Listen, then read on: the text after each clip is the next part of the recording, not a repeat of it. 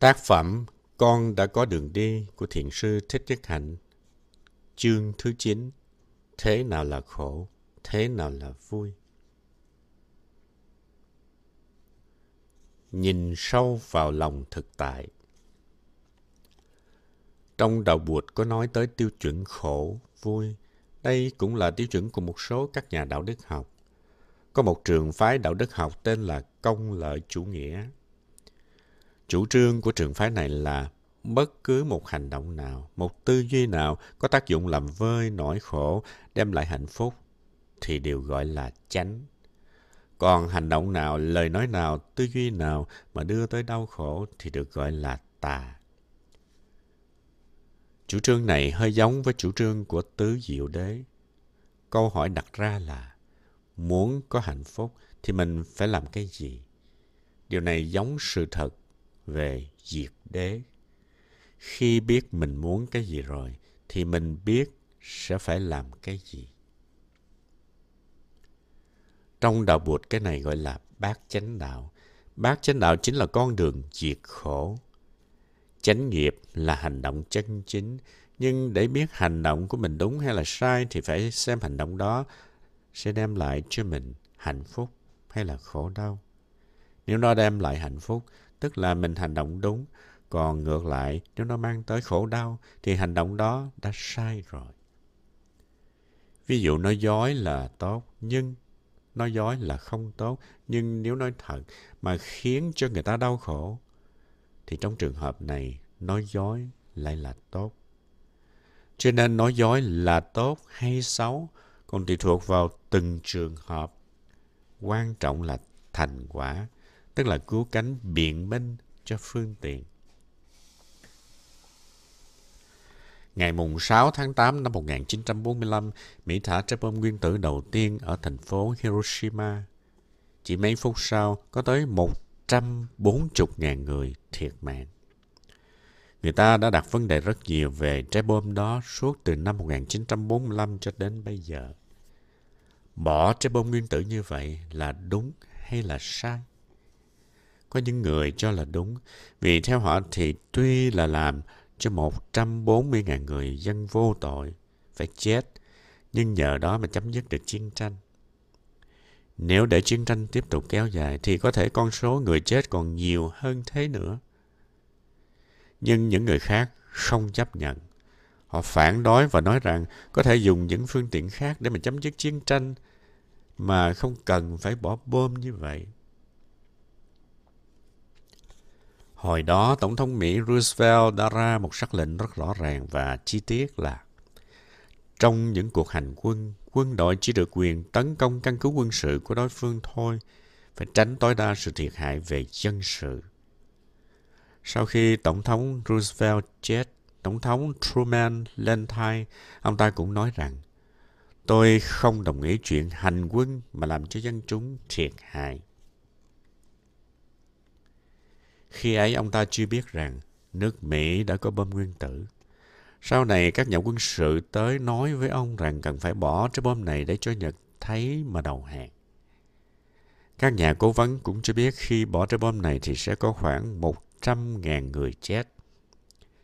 Nhưng nếu Mỹ bỏ trái bom này thì Nhật sẽ hoảng sợ và lập tức đầu hàng. Như vậy chiến tranh sẽ nhanh chóng chấm dứt. Không biết rằng họ đã nói khéo như thế nào mà sau đó Tổng thống Truman thay đổi quan điểm. Ông ta đồng ý cho thả trái bom xuống Hiroshima. Trước đó thì quân đội đồng minh đã đổ bộ lên Normandy ở bên Pháp. Trận đánh diễn ra rất ác liệt và số người chết của cả hai phe cũng khá đông. Ở Thái Bình Dương, quân đội đồng minh đã bắt đầu chiếm cái thế thượng phong. Nhưng người ta cũng không biết rằng chiến tranh sẽ kéo dài bao lâu. Vì vậy mà các nhà quân sự Mỹ đã đề nghị với Tổng thống Truman bỏ thử trái bom nguyên tử đầu tiên. Người ta ghi chép lại rằng Tổng thống Truman nói sau khi quyết định thả trái bom xong, tôi thấy khỏe cả người. Tôi ngủ ngon như một em bé. Kể cũng là thật. Mình biết trước là sẽ có một trăm ngàn người chết hoặc là hơn thế nữa phải chết vì quyết định của mình vậy mà vẫn có thể ngủ ngon được. Hai ngày sau khi thả trái bom, Nhật vẫn chưa đầu hàng. 140.000 người chết ngay lúc đó. Và những phóng xạ nguyên tử tiếp tục làm cho hàng ngàn, hàng chục ngàn người khác chết trong những năm tiếp sau đó. Tôi có vào thăm viện bảo tàng Hiroshima và thấy những chứng tích rất ghê gớm.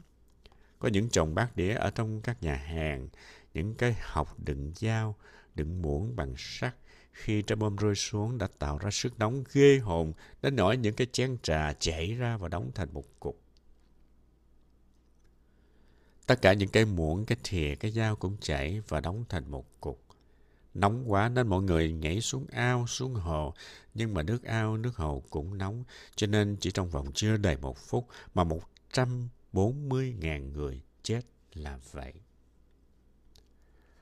Sau đó 3 ngày, ngày 9 tháng 8, Mỹ lại bỏ thêm một trái bom nguyên tử nữa ở Nagasaki, thành phố này nhỏ hơn. Trái bom thứ hai lập tức giết chết 70.000 người dân vô tội. Đây là một vấn đề rất lớn. Nên bỏ hay không nên bỏ trái bom đó? Một bên lý luận rằng nếu bỏ hai trái bom này thì bên kia sẽ hoảng sợ và đầu hàng. Do đó sớm chấm dứt chiến tranh. Còn một bên nói rằng có những phương pháp khác để thiết lập hòa bình. Ai dám chắc rằng Nhật sẽ đầu hàng? Cái chuyện Nhật không đầu hàng có thể xảy ra. Ví dụ, như khi thả trái bom đầu tiên, Nhật vẫn chưa đầu hàng. Tới trái bom thứ hai, Nhật mới chịu đầu hàng. Vậy, thả bom là đúng hay sai? Tốt hay xấu? Mình không thể biết trước được điều gì sẽ xảy ra, nhưng mình gánh trách nhiệm rất lớn.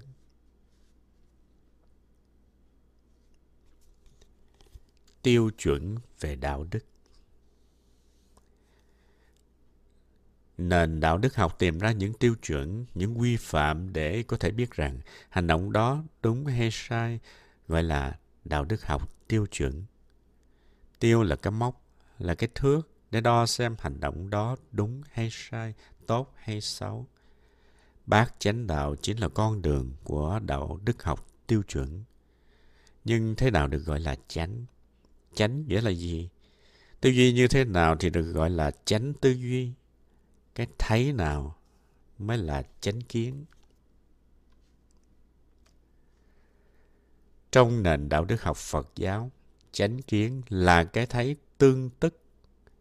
Cái thấy bất nhị, cái thấy vô thường, cái thấy vô ngã, cái thấy duyên sinh. Nhưng đó cũng chỉ là những cái thấy tương đối thôi. Có một cái thấy vượt tất cả các cái thấy khác. Cái gọi là phá chấp.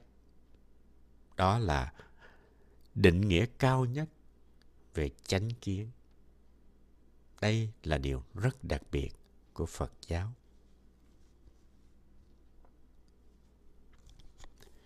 vì vậy đạo bụt cũng là một nền đạo đức học tiêu chuẩn khi mình tư duy có từ bi có hiểu biết thì cái đó thuộc về chánh tư duy còn trong tư tưởng mà có sân, có si, có tham thì không phải là chánh tư duy. Đó là định nghĩa và cũng là cái thước đo xem quyết định của mình là chánh hay tà. Ở bên Anh có một cô sinh viên 20 tuổi tên là Elizabeth Anscombe. Sau đó, cô trở thành một nhà triết học nổi tiếng chuyên về đạo đức học. Cô là người công giáo Chủ trương của cô là không được giết hại. Dù với lý do gì đi nữa cũng không được giết.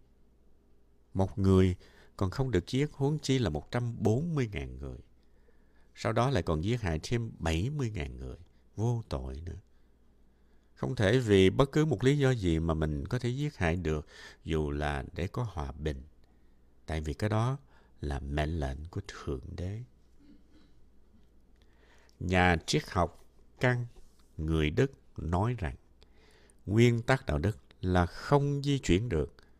Nếu nói dối là phi đạo đức thì nói dối để cứu người cũng là phi đạo đức như thường. Anh ta nói tới cái gọi là mệnh lệnh tất yếu, mệnh lệnh tuyệt đối.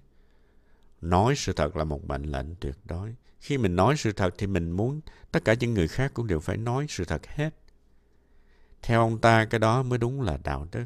Còn nếu nói dối, dù là để cứu người hay là để làm cái gì đó khác thì cũng không được. Căn không nói tới Thượng Đế mà nói tới cái lý tính của con người. Còn bên phía chủ nghĩa công lợi thì du di hơn nhiều. Theo họ thì nói dối cũng được, giết người cũng được, miễn nó làm vơi bớt khổ đau, đưa tới hạnh phúc.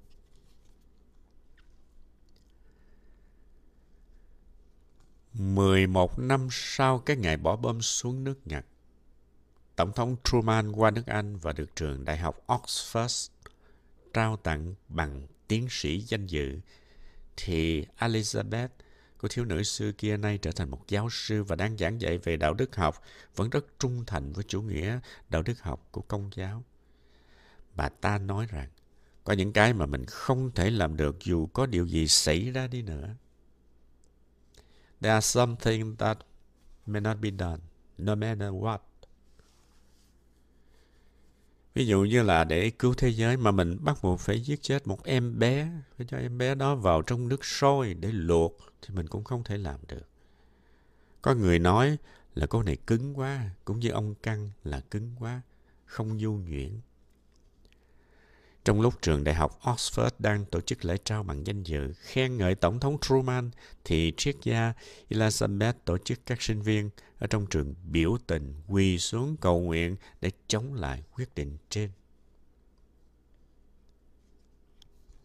Tôi đã quán chiếu nhiều lần về những vùng mà bom nguyên tử đã rơi xuống.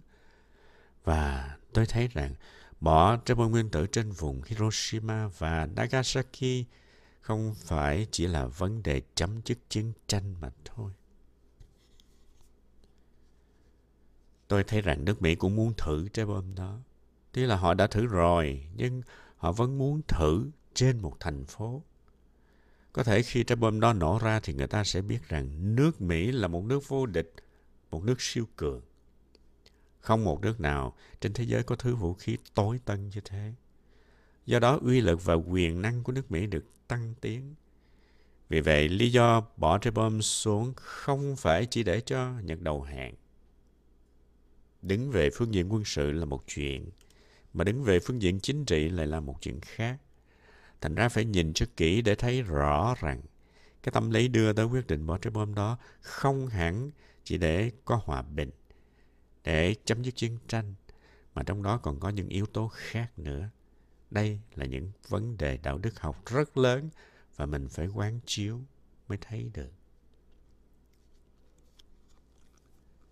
Khổ và lạc Đạo Bụt nói tới tiêu chuẩn và cái tiêu chuẩn đầu tiên là tiêu chuẩn khổ lạc.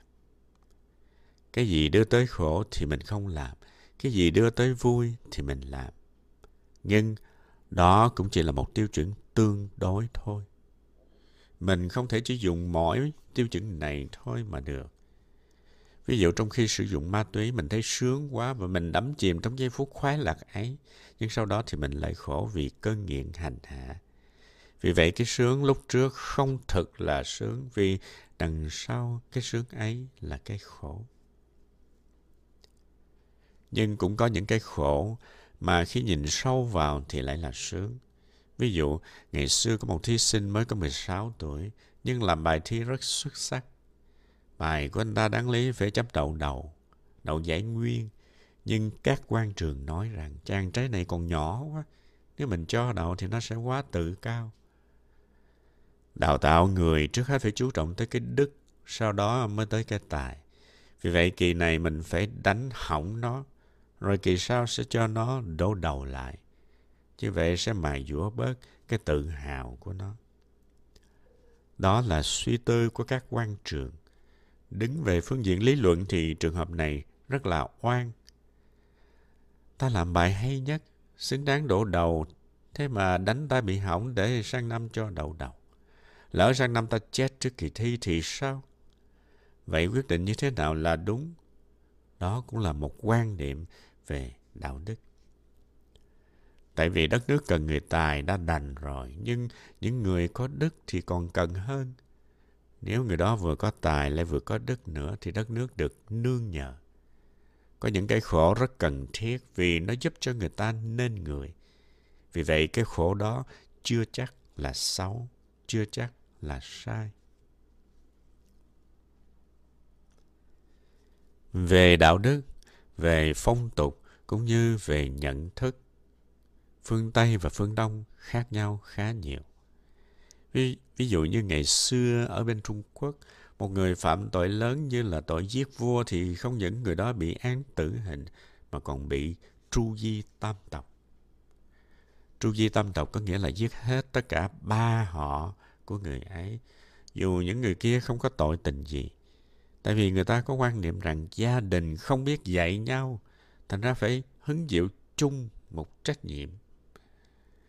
Đứng về phương diện chủ nghĩa cá nhân thì cái đó rất là bất công. Một người làm mà tất cả gia đình đều phải gánh tội.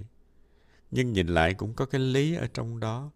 Trong một gia đình nếu một người bị đau ốm, bị tai nạn hay đã làm cái gì sai pháp luật mà bị đi tù thì dù những người kia không bị đau ốm, không bị đi tù cũng thấy khổ đau. Người ta nói tại cha mẹ không dạy cho con cho nên phải phạt luôn cha mẹ. Người ta nói anh em không dạy nhau cho nên phải phạt luôn các anh em. Đó là những tiêu chuẩn đạo đức khác nhau trong mỗi xã hội. Ngày xưa lại có một bộ tộc có thói quen khi mà ông bà chết thì phải lập tức xé thịt ông bà để ngồi ăn với nhau. Họ nghĩ rằng làm như vậy tức là ông bà sẽ tiếp tục sống trong mình và đó là hành động có hiếu. Còn nếu ông bà chết mà mình không ăn thịt thì mình là kẻ bất hiếu. Đối với những giống dân khác thì đây là một việc làm hết sức giả man. Nhưng nếu mình nói, ở đất nước tôi mỗi khi ông bà chết thì chúng tôi đem chôn hoặc đem đi thiêu thì những người trong bộ tộc kia sẽ giận lắm và họ nói điều đó là phi đạo đức, phi luân lý. Thành ra cái đúng, cái sai, cái phải, cái trái, cái thiện, cái ác còn tùy theo văn hóa địa phương nữa. Năm 2000, có một người phụ nữ sống ở vùng địa Trung Hải sinh được hai đứa con sinh đôi. Một bé tên là Mary, một bé tên là Judea. Nhưng hai em dính liền vào nhau. Chúng có chung một lá phổi, một trái tim, nhưng tim và phổi thì đều nằm ở bên bé Judea. Judea phải thở và có bóp tim để gửi máu tới nuôi Mary. Khi hai cháu sinh ra, các bác sĩ biết rằng chỉ vài tuần sau là cả hai đều sẽ chết. Các bác sĩ nghĩ rằng có thể sẽ cứu được ít nhất là một đứa nếu mà đem giải phẫu, tách chúng ra. Còn nếu không giải phẫu thì cả hai đứa sẽ chết. Nhưng gia đình này là gia đình theo công giáo. Họ nhất định không cho mổ. Thà rằng họ chấp nhận cả hai đứa đều chết, chứ không thể nào cho phép mổ để một đứa chết, một đứa sống được. Các bác sĩ nói điều này rất vô lý. Tại sao có thể cứu được một đứa mà không cho cứu là lại để cho cả hai đứa phải chết? Vì vậy họ đưa đơn ra tòa để xin phép được mổ để cứu một đứa và tòa đã chấp nhận. Sau ca giải phẫu, các bác sĩ đã cứu được Judea. Trong trường hợp này, các bác sĩ đã theo một cái tiêu chuẩn đạo đức khác. Theo họ thì tuy Mary chết nhưng cứu được Judea. Còn bố mẹ hai bé thì lại theo một quan điểm đạo đức khác. Họ nói rằng Thượng Đế an bài như thế nào thì mình phải chịu như thế ấy. Nếu hai đứa chết cũng là do ý muốn của Thượng Đế. Mình phải đi y nguyên như vậy. Mình không có quyền giết một đứa để có một đứa. Điều này tranh cãi phát xuất từ quan niệm đạo đức khác nhau. Chuyện về em bé Teresa cũng vậy. Em bé Teresa sinh ở Florida năm 1998. Khi siêu âm, các bác sĩ thấy rằng Teresa không có óc. Khi một đứa trẻ như vậy thì chắc chắn nó sẽ chết. Nếu không chết trong bụng mẹ thì đến khi sinh ra nó sẽ chết. Nếu không chết ngay sau khi vừa chào đời thì chỉ vài ngày sau là chết. Vì vậy bố của bố mẹ của bé mới quyết định hiến tặng những bộ phận cơ thể của bé cho những đứa trẻ khác như là lá phổi, con mắt, trái tim, lá gan, vân vân. hàng ngàn đứa trẻ khác đang cần những bộ phận đó. Bố mẹ Teresa muốn như vậy và các bác sĩ cũng muốn như vậy. Nhưng luật của Florida không cho phép. Theo luật của tiểu bang này thì chỉ khi nào người ta chết rồi thì mới được hiến tặng những bộ phận trong cơ thể. Còn khi người ta đang sống, mình không thể nào giết người ta để lấy những bộ phận cơ thể đó ra mà hiến tặng được. Cố nhiên là các bác sĩ và hai vợ chồng phải chịu thua. Khi bé Teresa chết rồi, thì các bộ phận đó đã hỏng hết chứ đâu còn dùng được nữa. Và như vậy là không cứu được đứa trẻ nào cả. Thành ra những vấn đề đạo đức phải tùy theo tư duy, phán đoán của mình để biết rằng cái nào nên làm, cái nào không nên làm, cái nào là tốt, cái nào là xấu.